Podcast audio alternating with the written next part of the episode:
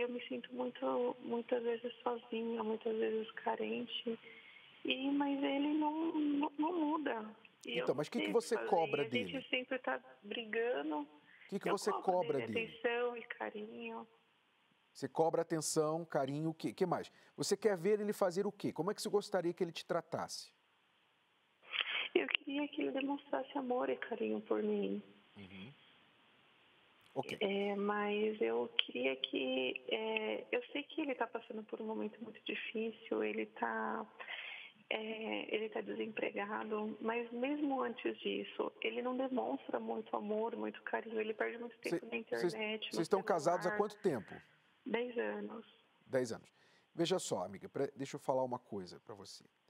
É, a maioria, a maioria, e eu suspeito que não seja diferente com você, no seu caso, a maioria das pessoas no relacionamento que reclamam que o outro, parceiro, não demonstra amor, é, ou não dá atenção, ou não dá carinho, etc. Não demonstra amor, não expressa o amor. Na verdade, está querendo que a outra pessoa expresse o amor do mesmo jeito que ela expressa.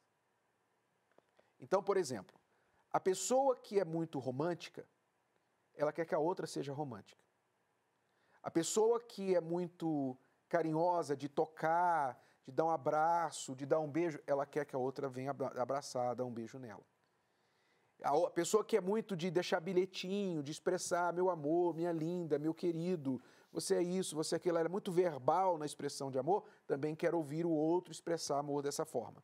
É natural porque nós expressamos amor de uma forma, então nós entendemos, eu amo, portanto eu faço isso, se a outra pessoa me ama, também vai fazer isso por mim.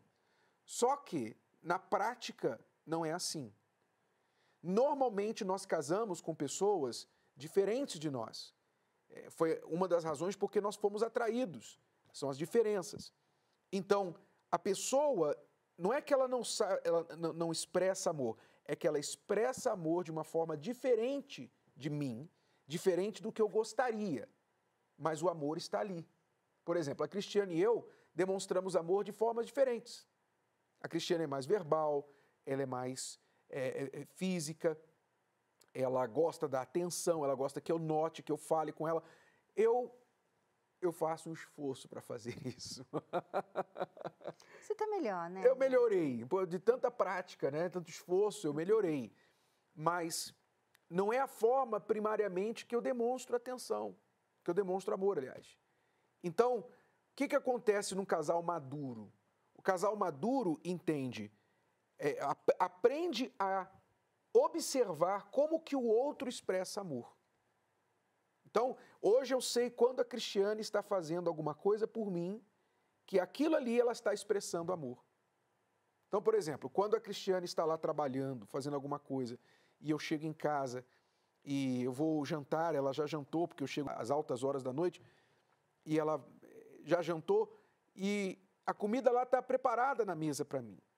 E ela está fazendo alguma coisa. Então, quando ela fala assim, ah, eu vou lá sentar com você, ela já jantou mas ela faz questão de parar o que ela está fazendo, que é importante, é o trabalho dela, e ela vai sentar comigo para fazer companhia na hora de jantar. Ali ela está expressando o amor que ela tem por mim. E muitas vezes eu expresso o amor que eu tenho por ela, falando para ela assim: não, não, por favor, fica aí trabalhando, não quero te atrapalhar. e eu prefiro comer sozinho do que atrapalhar ela. Você está entendendo, amiga? Entendi. Então, a é... gente tem que, você tem que aprender olhar para o seu marido, porque o que, que acontece? Quando você não, não, não vê ele expressando amor do jeito que você gostaria, você então passa a cobrar. Aí, aí o relacionamento fica pesado, fica chato. Você não sai comigo, você não, você não me deu isso, me deu flores, ou você. Não sei o que, que você cobra, mas é natural cobrar. Mas aí a outra pessoa que começa a ser cobrada por uma coisa que ela não consegue fazer tão naturalmente, aí você imagina. Imagina o que é você ser cobrado em uma coisa que você não é bom em fazer. Então você fica frustrado. que é o que a Cristiane me cobrava. Ela me cobrava, diz que me ama, fala que me ama, tá? Você me ama. Aí eu ficava numa situação. Você, amiga, você, é, vocês estão separados ainda? Não, nós não estamos separados, nós estamos brigados há uma semana. Mas vocês estão juntos, é... né? Vocês estão morando juntos. Sim, moramos juntos, temos um filho.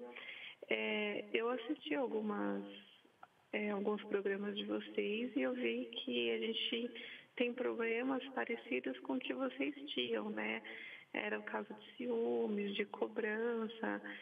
E assim, aprendi com algumas coisas que vocês tinham dito, né?